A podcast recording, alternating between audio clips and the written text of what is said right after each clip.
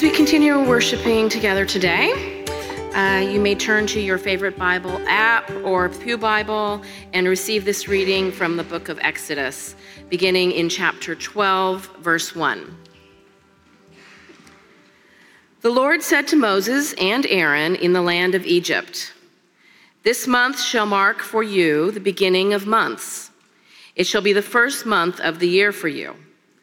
Tell the whole congregation of Israel that on the 10th of this month, they are to take a lamb for each family, a lamb for each household. If a household is too small for a whole lamb, it shall join its closest neighbor in obtaining one.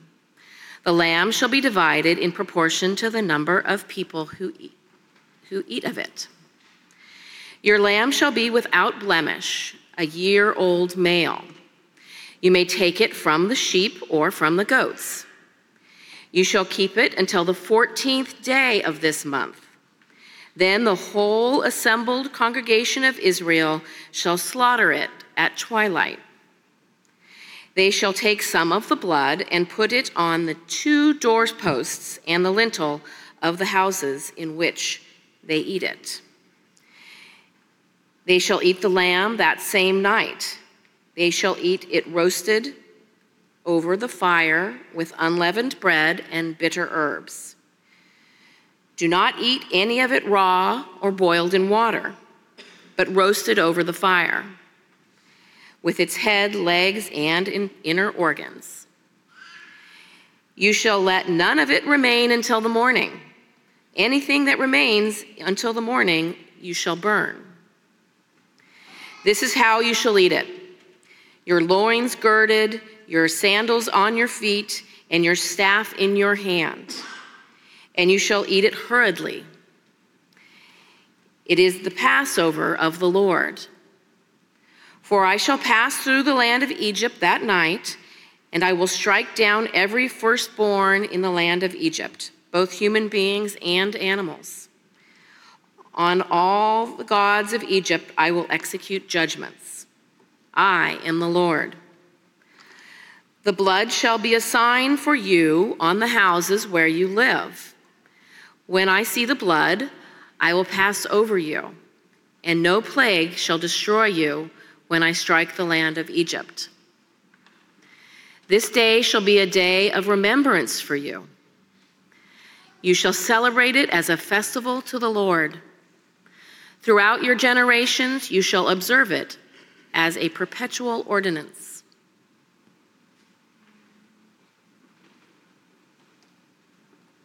Receive what the Spirit is saying. Thanks be to God.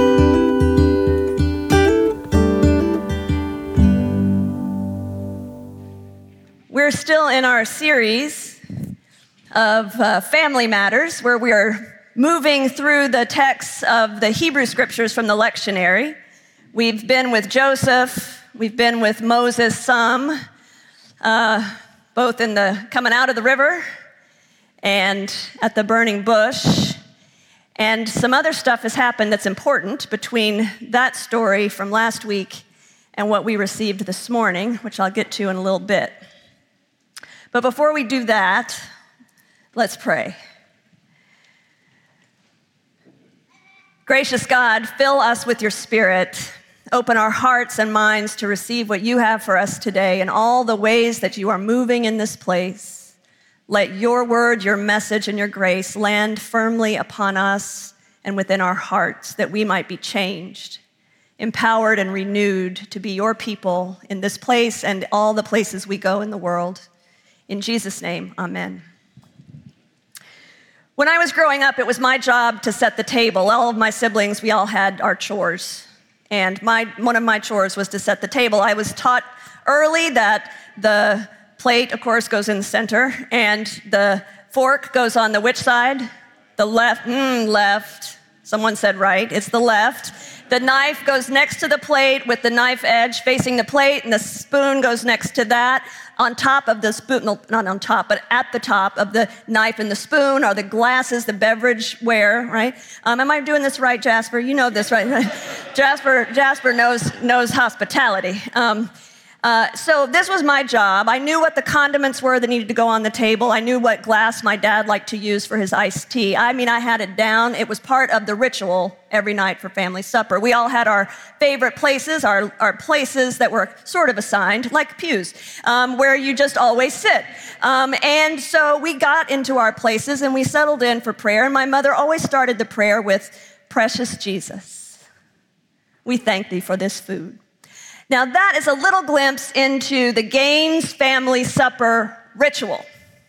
And also, when I was growing up, there was a ritual around communion. I was one of these churches out in Oklahoma where we did not celebrate communion every, certainly not every week, not even every month, but we did it, I think, maybe quarterly if we got lucky like old holdover from the circuit rider days or something.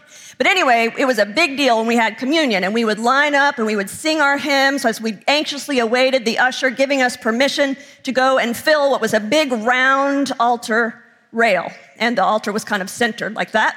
And we would all go and we would kneel, and then the people would come by with a little plate with very, very dry, small, bland wafers.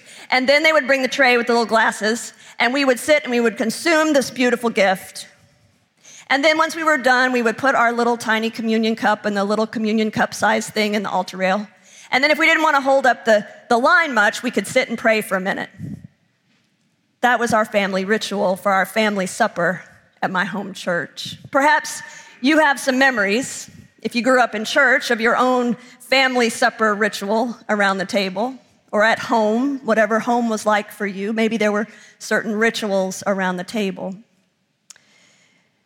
In seminary, I took a biblical storytelling class that taught me, among other things, that human beings are storytelling creatures. We tell stories to make meaning. We tell stories to understand our identity. We tell stories to mark time. And we're also ritual makers. We all have, I imagine, we could all tell somebody at least one daily personal ritual that we do. You might not think of it as a ritual, but don't get in, in between me and my morning tea ritual, okay? Just don't do it. It's ugly. Uh, you know, we have those personal things we do every day, and then there are the communal rituals that we participate in, everywhere from stadiums to workplaces to our faith communities. And our celebration of Holy Communion, also called the Lord's Supper or Eucharist, from the Greek word for thanksgiving, Eucharistia, is a ritualized meal that remembers, celebrates, and gives thanks for our family story. At the Lord's Supper, our family supper, the, tor- the story we tell is that we were created by a loving God who has patience with us and who sends us prophets and teachers to guide us and who finally sends Jesus the Christ to show us how and to give us grace to live in justice and peace. The chapters leading up to today's scripture text uh, have Moses and Aaron in Egypt going toe to toe with Pharaoh. Now, this is a fairly well known part of the story that we didn't hear read this morning. Pharaoh, of course, is the ruler of the Egyptian empire and overseer of the Israeli slave economy. Moses and Aaron were sent by God to convince Pharaoh to set the captives free and to let them know of what would happen if that didn't happen. And the consequences, of course, for not setting the captives free were that there were going to be a series of devastating plagues frogs, gnats, flies, the sea turning to blood. There was a lot of really really crummy stuff that was coming if Pharaoh didn't release the captives. Pharaoh seems to care as little about his own people as the Israelites, since he refuses every time to let the people go, even after his counselors implore him to relent because of the toll that the plagues are taking on the Egyptians. Pharaoh is, to use common parlance, a nasty piece of work. Like the worst villain that you've ever read about, the worst slave master you've ever seen splashed across the silver screen. And the story plays out in a way that would be very satisfying if it weren't for that little detail in the story Well, I'll get back to that. It would be very satisfying because think about it. You got Pharaoh who has all the power, all the wealth, all the armies, all of, all of it. And yet in this story, Pharaoh is no match for Moses and Aaron with a little help from Yahweh.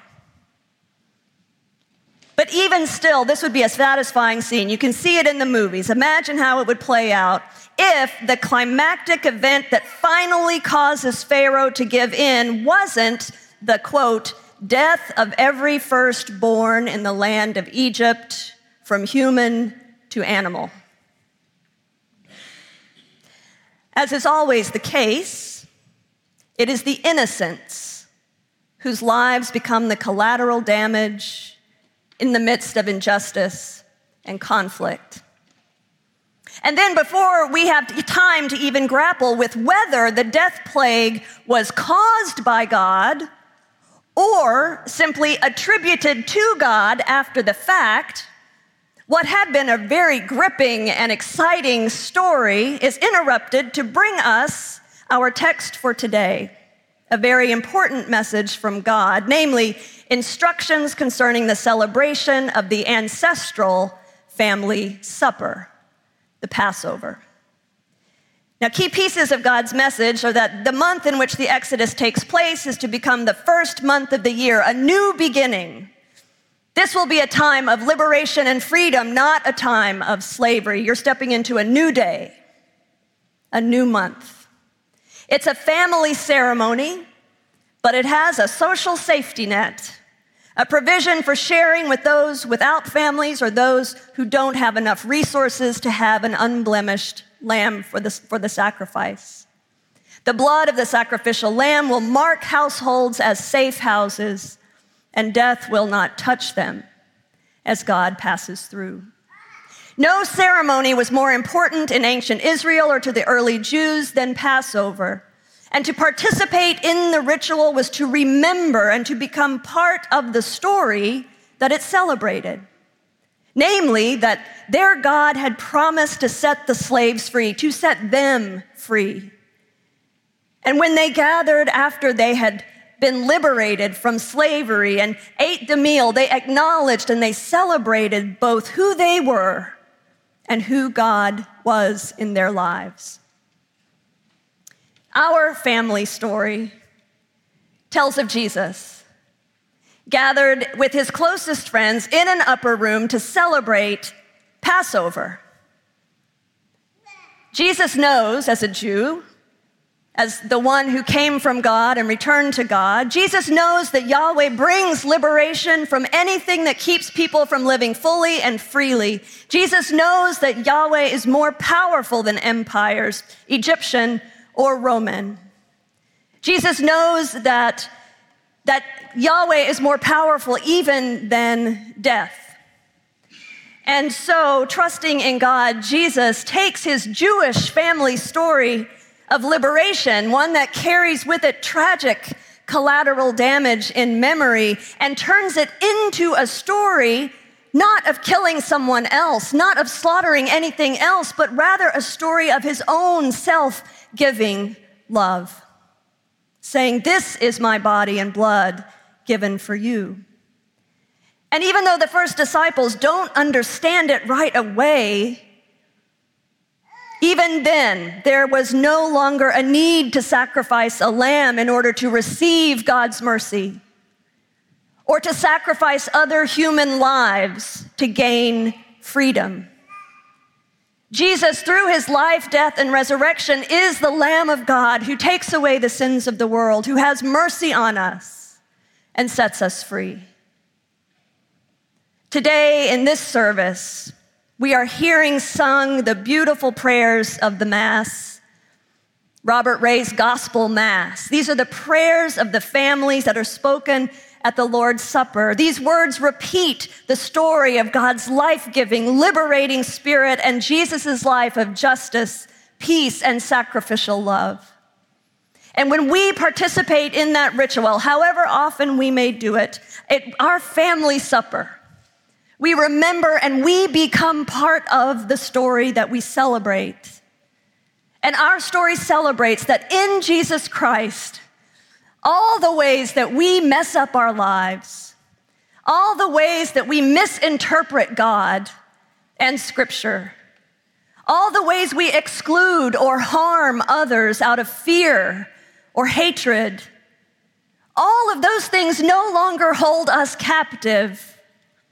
We are forgiven, we are set free to be holy and living sacrifices in union with Christ's offering for us. We are set free to go into the world and be for others, to give ourselves, our lives for others.